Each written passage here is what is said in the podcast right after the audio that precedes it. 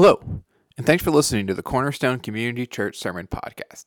My name is Caleb, I'm the production director here, and I'm so excited that we get to continue to bring these awesome sermons to you in this time. Today, you're going to hear things a little bit differently as we are streaming all of our services online. So, you're just going to hear lead pastor Logan Beardsley starting off our new series in Mark called Son of God.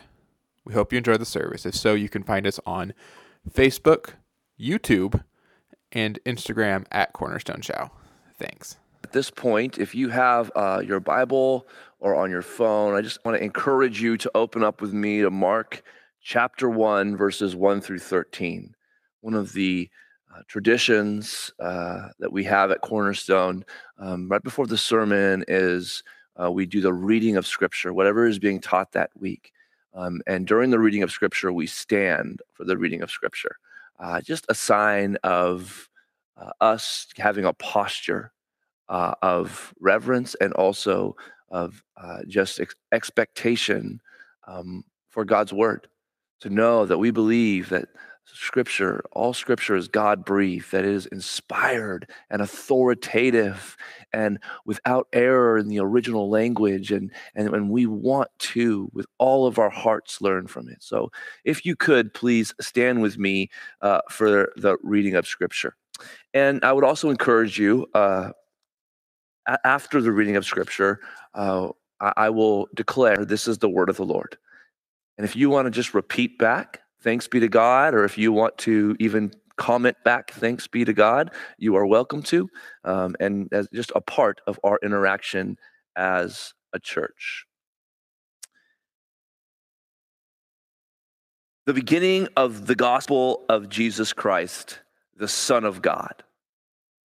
As it is written in Isaiah the prophet Behold, I send my messenger before your face who will prepare your way, the voice of one crying in the wilderness. Prepare the way of the Lord, make his paths straight. John appeared, baptizing in the wilderness and proclaiming a baptism of repentance for the forgiveness of sins. And all the country of Judea and all Jerusalem were going out to him and were being baptized by him in the river Jordan, confessing their sins. Now, John was clothed with camel's hair and wore a leather belt around his waist and ate locusts and wild honey. And he preached, saying, After me comes one who is he who is mightier than I, the strap of whose sandals I am not worthy to stoop down and untie. I have baptized you with water, but he will baptize you with the Holy Spirit. In those days, Jesus came from Nazareth of Galilee and was baptized by John in the Jordan. And when he came up out of the water, immediately he saw the heavens being torn open and the Spirit descending on him like a dove. And a voice came down from heaven You are my beloved Son. With you I am well pleased the Spirit immediately drove him into the wilderness. And he was in the wilderness 40 days being tempted by Satan. And he was with the wild animals, and the angels were ministering to him. This is the word of the Lord. Thanks be to God. You may have a seat, and would you pray with me?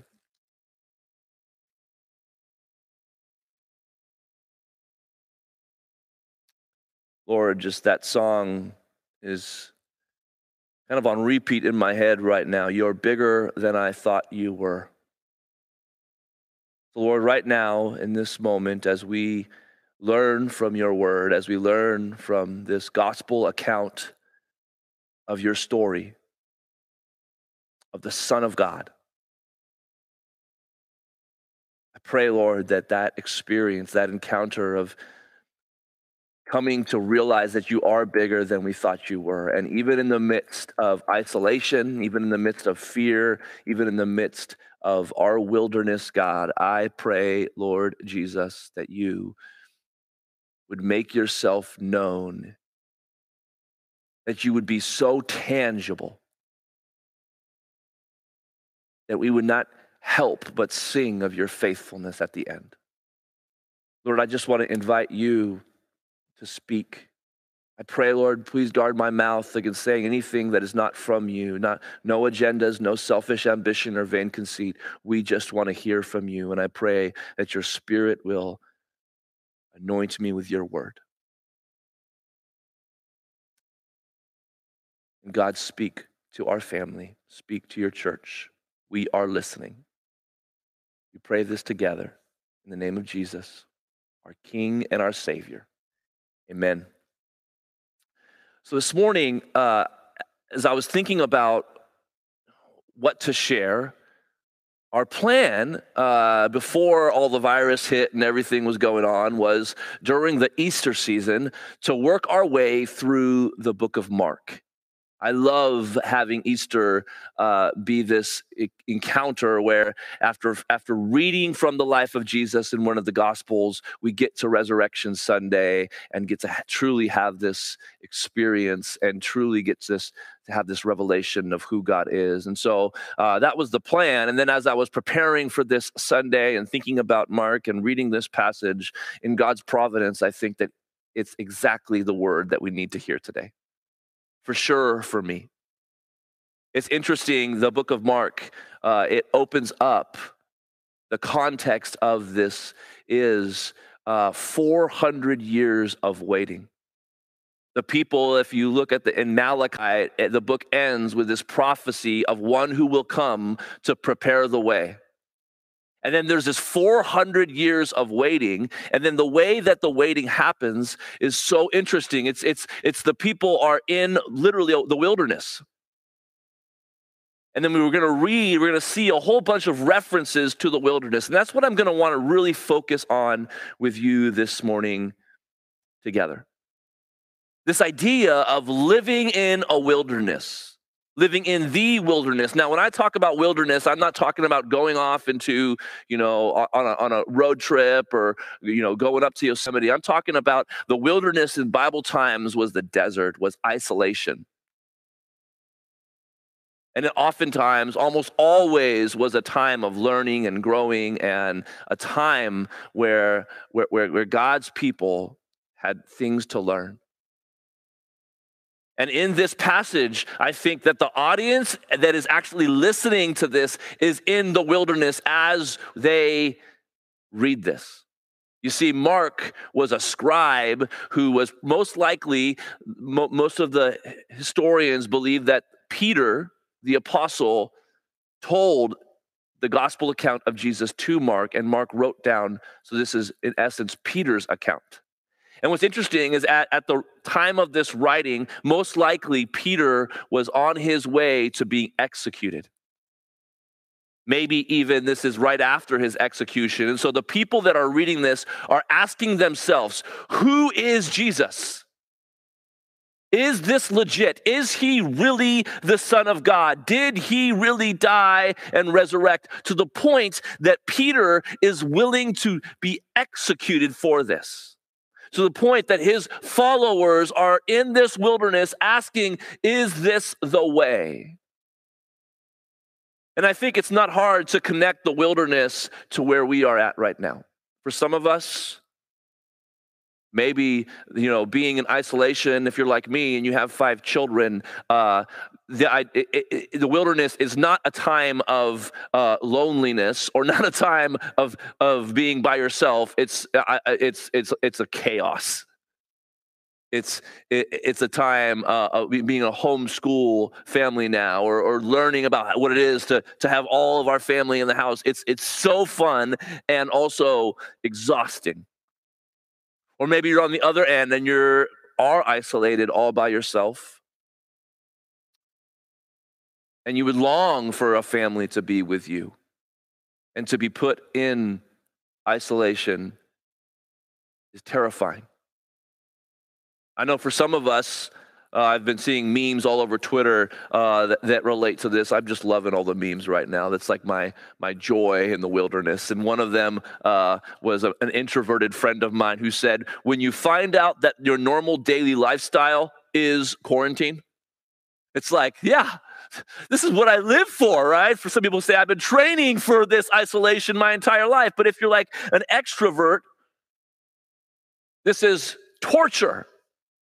You long for people to go out. I saw one person tweet, they said, I have stocked up enough non perishable food and supplies to last me for months, maybe years, so that I can remain in isolation for as long as it takes for this pandemic. Day one, plus 45 minutes, I am in the supermarket because I wanted Twix.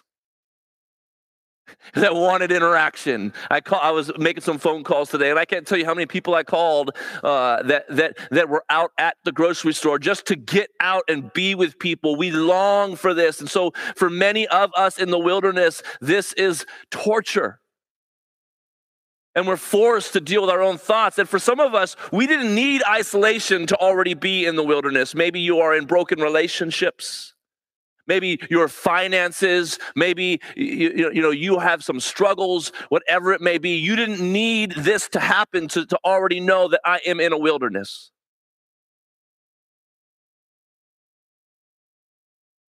And in that, as you think through whatever your wilderness may be, whether it's isolation, depression, most likely some form of fear and anxiousness about our future, about our health. The word that I think God is giving us this morning, first, as we look at this text, as we think about living in a wilderness, is this God, hear this, is working in the wilderness. God is working in the wilderness. He is working in the wilderness. And how does he work? I think we see three ways that he is working in your wilderness. First, he's preparing you for his way. He's preparing you for his way. We can see in this text this language of preparation. And if we know anything, what is so interesting about this passage is you have this character named John the Baptist, the one that was prophesied about that would prepare the way. And this character is, he is sent in the wilderness by God to learn and to grow and, and, and, to be taught by God and to prepare him to prepare the way. And in this wilderness, he is going out into this desert wilderness. And there's this point called the Jordan River. And between the wilderness and the promised land, the, the, the land that God promised his people was the Jordan River. And if you've been reading through uh, with us through Exodus and you know the story of the people, you know that when God brought them out of Egypt in out of captivity and into his promise, the people spent 40 years in the wilderness being directed, being led by God. And in those 40 years in the wilderness, God was teaching them, He was preparing them for His way. He was giving them the Ten Commandments and teaching them about what it means to be in a relationship with Him. And there's this point in the history of the, of the Israelite people when they come and they're about to come into the promised land, they're about to enter into God's way, into God's promise, they have to cross this Jordan River. And there's this miraculous story of, of God leading his people through the river, and once again, the waters parting and God leading his people through. And you have to be going from the wilderness into the promised land, but there is a preparing for his way there does seem to be a work that God is doing here. And isn't that important for us as we think about our wilderness? To know that God is working and He's probably preparing us for something. He's preparing us for His way, He's working in us. And so we can see here that it tells us that John came as one to prepare the way, the voice of one crying out in the wilderness Prepare the way of the Lord, make his paths straight. I also think in here, not only do we know that God is preparing you for his way in the wilderness, also, he is, hear this, refining your character. Refining your character. It seems that to get from the wilderness to the promised land, the people must go through the Jordan, and there is baptism happening in the Jordan. And the baptism that is happening is this ritual that the people had where they would, it would be cleansing and there would be, it tells us uh, that, that, that there's, it's a baptism in verse four of repentance for the forgiveness of sins. Repentance is the people saying, I need, I, I confess my issues, my sin, my anxiousness, myself, and I turn to you, Lord, and I trust that you are going to forgive me and cleanse me. And so I will be washed in the in the Jordan River as a sign of what you're doing in my heart. And truly, this idea of repentance, it is about turning from ourselves I truly believe that this idea of confessing our sin, of repenting, is rooted in our pride, is rooted in our my narcissism. And I, this has been, I think, really a, a true revelation for me during this wilderness time. I've really come to recognize that I have way more pride issues and way more Messiah complexes than I thought. And God has been teaching me that I got to lean into Him, that I got to confess my own pride, my own sin, my own selfish desires, my own need for people to think that I got this, that I, eh, that, that I have it all together, because truly we don't. And so there's this idea of refining me. In scripture, it talks about refining in the fire. It talks about how in, a, in, a, in fire you are refined into something that is precious. And so, as you think about your wilderness, as you think about this time, this wilderness space, I find comfort in knowing that God is working. He's preparing us for something and He's refining our character, who we are drawing us closer to Him. And that's a really important point to recognize. It's important to, to see that that there's work to be done. But in this passage, what I want you to recognize is as the people are coming into the Jordan from the wilderness, wanting to be prepared for the God's way, for his promise, there's this baptism that represents going from this place to this place, going from wilderness to promised land. And what's interesting though is the water in this passage is not good enough. The physical washing is not good enough. John the Baptist here, he says this. He says, After me comes one in verse 7 who is mightier than I. The strap of whose sandals I'm not worthy to stoop down and untie. He says, I have baptized you with water, but he will baptize you with the Holy Spirit. See, what it's doing here also is as we're reading this and understanding this and starting to feel maybe like there's no way out of the wilderness. I can't make it out of the wilderness. There seems to be nothing that I can do about my position and my place and my struggles and my work and whatever that may be. I, I just seem to not be able to get myself from here to here. I'm dying. I'm stuck in the wilderness. And I think in this passage, God is reminding you, He's reminding me in the wilderness, hear this, that you need Him. That you need Him. That you need one who washes with something greater than the water. That you recognize that there's something about who I am and my sin that needs something more than just a bath in the Jordan River. And even the picture of baptism, of dying and being reborn, we see happening in this Jordan River. There truly needs to be something that is killed within me and resurrected.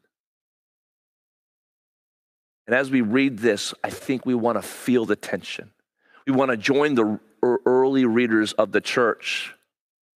We want to join the Jewish readers who've been waiting 400 years for their Messiah, who have John the Baptist show up and say, The Son of God is coming, the Messiah is coming, and, I, and this water's not good enough. and enter verse 9. And enter verse 9. We recognize in Isaiah 64, verse 6, we have all become like one who is unclean. And all of our righteous deeds are like a polluted garment. In other words, even the best things that we do don't make us clean. The best things that we do cannot get us from the wilderness into God's way. And then, with that tension, with that hopelessness, that desperation, would you just read verse 9 through 11 with me? In those days, Jesus came from Nazareth of Galilee and was baptized by John in the Jordan. And when he came up out of the water, immediately he saw the heavens being torn open and the Spirit descending on him like a dove. And a voice came from heaven You are my beloved Son. With you I am well pleased. You see, friends, as you, as you recognize that God is working in the wilderness, as we recognize that there is work to be, will, to, to be done in the wilderness, that there's preparation, that there's refining, that there's reminding, in all of that, please understand here that Jesus came to the wilderness. That Jesus came to the wilderness. Jesus comes to your wilderness and my wilderness. And so, as you think about this, what Mark is wanting us, the reader, to know as we ask these questions Who is Jesus? Did this really happen? As you think about this with me, John wants us to know two things. First, Jesus was from Nazareth. In other places, Nazareth was not the typical place that a, a, a, a, king would come, that a warrior would come, that a savior would come. One person said, Who could come out of Nazareth? It's like when the 49ers got Richard Sherman. I thought, who, why, why'd you pick up this guy? Who could come out of the Seahawks? You're welcome, Pastor Doug.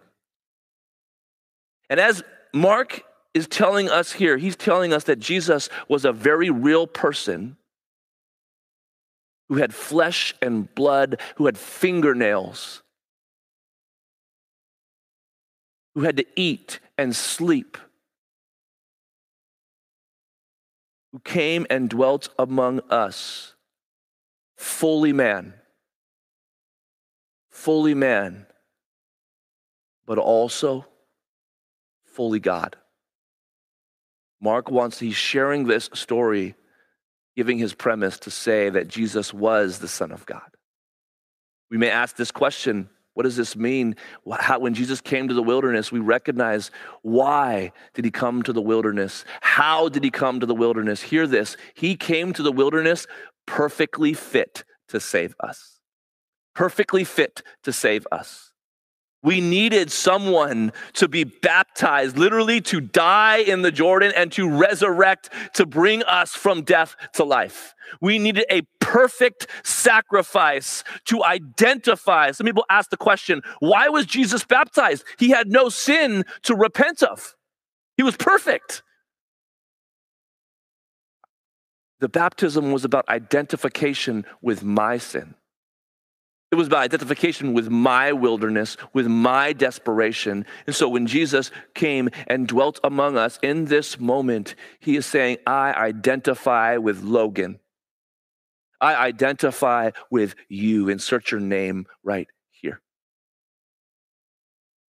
And I'm coming to save you. He who became no sin he who did not sin became sin so that we could become children of God. A wonderful, beautiful thing. And it was perfect. You see God show up and say, You are my beloved son. With you I am well pleased. God says, Yes, he can bring us from the wilderness to his way. He is the answer to the question the answer to my problems. And it's not just okay. It's like the AT&T commercials, right? Just okay is not okay. I love those commercials. This is when Jesus enters in, he is perfect. Absolutely perfect. And he was perfectly fit to save us. But hear this also. He also was purposely sent to show us that he can. He was purposely sent to show us, to show me that you can. You would think as you read this passage, as you think about, awesome, he is here. He is going to go and take over Rome. He is going to lead a rebellion. He is going to rule the world and teach the world his ways. And everyone is going to love each other. And there'll be total peace and total harmony. And all the bad guys will be put in their place, and all the good guys will be put in their place, and there will be justice and mercy will rain down, and it'll be incredible. I'm ready, Jesus. Let's go. And what does Jesus do?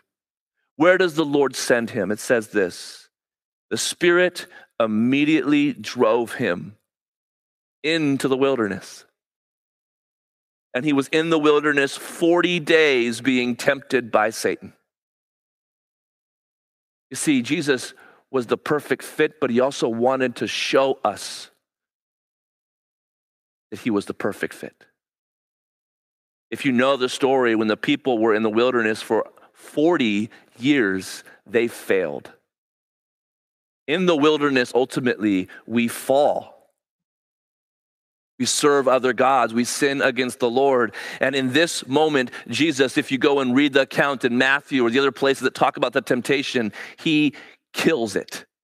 He literally defeats Satan, and Satan comes and tempts him, and Jesus declares uh, God's word over him, and, and Satan has to leave him. He has no authority over him. Jesus is the one who would come, who would crush Satan.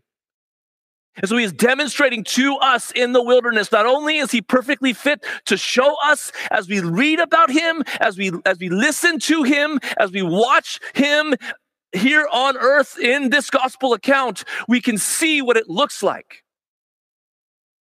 We can see the perfect example for us in the wilderness. And so I'm just so excited. That's why I'm so excited that we're reading through the book of Mark. I would just encourage you to get on our website, download the reading plan, and read through Mark with us. We have such an awesome opportunity right now to sit at the feet of Jesus and learn together. And over the next four weeks, I just hope that as we learn and as we ask these questions about the significance of Jesus being the Son of God, and maybe you're watching and you're curious and doubtful. I just want you to hear welcome. I want you to I want to invite you, invite your curiosity, invite your questions to read and ask and seize this opportunity. Because truly as we ask this question for us right now, as we ask how do I live in this wilderness? How do I live in this wilderness? How can I do this? I think that there's three responses for us in light of this. First, friends, we must embrace this opportunity. We must embrace this opportunity. This is one of the most unique opportunities we've ever seen. So we embrace it. Another favorite meme of mine uh, talks about this opportunity uh, right now with no sports. Me and my boys are going crazy. We want to watch spring training, we want to watch basketball. Uh, I love this. It says, uh, Day three without sports. I found a lady sitting on my couch yesterday. Apparently, she's my wife. She seems nice. Now, hopefully, it's not that bad, but there is truly opportunity with this for us. There's opportunity right now as you're sitting in your home in this space. Could you just look around? Maybe look around and don't see a prison, but see a sanctuary. Maybe look around and don't see fellow inmates, but see a family, see opportunity for growth, see opportunity for reflection, see opportunity to look back with fond memories at this. At a wilderness time when God was working right now. So, in your space, in your isolation, let that be a sanctuary because remember, Jesus came into the wilderness. You may not be able to go out right now, but Jesus comes in. Hear that. It tells us in Romans 8 28, tells us this. We know that in all things God works for the good of those who love him, who have been called according to his purposes. God's in this. We got to believe this. So, as we ask this question, how do I live in the wilderness? Embrace this opportunity, but also hear this draw near to Jesus and receive his grace. Draw near to Jesus and receive his grace. As I think about Jesus being in the wilderness perfectly, living perfectly, that should give me comfort. The author of Hebrews said this We do not have a high priest who is unable to sympathize with our weaknesses, with our struggles, but one who in every respect has been tempted as we are, yet without sin. Let us then, with confidence, here it is, draw near to the throne of grace that we may receive mercy and find grace to help in our time of need. This is a time of need. But may we not miss the truth that God is with us, among us, in the person of Jesus. That Jesus came into our wilderness to save us and to show us what it looks like to live his kingdom. And finally, as you think about this, church, friends. We embrace this opportunity, we draw near, but also, hear this, resist the paralysis and do what Jesus tells you. Resist the paralysis and do what Jesus tells you. It can be easy here to feel paralysis, to get on Twitter or Facebook or watch the news for 10 hours straight to fall into fear and anxiety and anxiousness.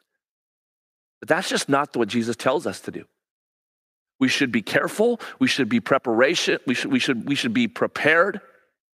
We should wash our hands.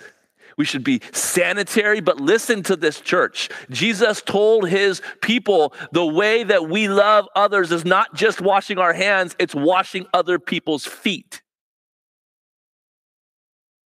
He said this to his people. He says, A new commandment I give you that you love one another just as I have loved you. You also are to love one another. By this, all people will know that you are my disciples if you have love for one another. So we got to ask our question, our, ourselves this question in this opportunity, in this time, as we draw near to God and as we listen, as we learn from His Word, as we think about this in isolation, we ask ourselves this question How do I love? How do I love those that I cannot be in contact with? And we have some ideas that on, on the website of ways to, to serve, of ways to, to speak into people. But I just want to encourage you Ask the Lord to speak into that. You could call that person. You could email that person. You could text that person. You could write a note to that person. You could give to that, to that organization, whatever this may be right now in this moment. As you think about this, we must be a people that hear the word and do what it says. And we got to be creative and thoughtful and ready because we are in a wilderness. But God takes us from the wilderness into his promised land, and his promised land is his presence. So embrace that. tells us in Lamentations 3:22, The steadfast love of the Lord never ceases. His mercies never come to an end. Great is thy faithfulness, O God, my Father. This is what God's people do. This is what we do. We stand and embrace the opportunity. We draw near to Jesus and we resist that paralysis and listen to his ways and walk in his ways. Please pray with me. Heavenly Father, I just ask, Lord, right now in this moment, that you would continue to encourage, that you would speak, inspire, strengthen, encourage every single person watching this. God, this question, who you are, I just pray, God, that you would be revealed. And Lord, we declare we need you. We pray for our world. We pray for our country. We pray for our state and our city and our neighbors, God. We pray that you would do healing, that you would continue to be with our doctors and our nurses and our workers and everybody that is involved with our president, Lord. We just pray, God, that you would speak, that you would continue to lead, continue to protect, and continue to show us your ways. We know, God, you are here. You are working in in this place. You are on the throne. You are faithful. You are bigger. You are stronger. So we sing of that together and we reflect of that on that together. And we just invite you. And we pray this in the name of Jesus, our Savior and our King who came into our wilderness. Amen.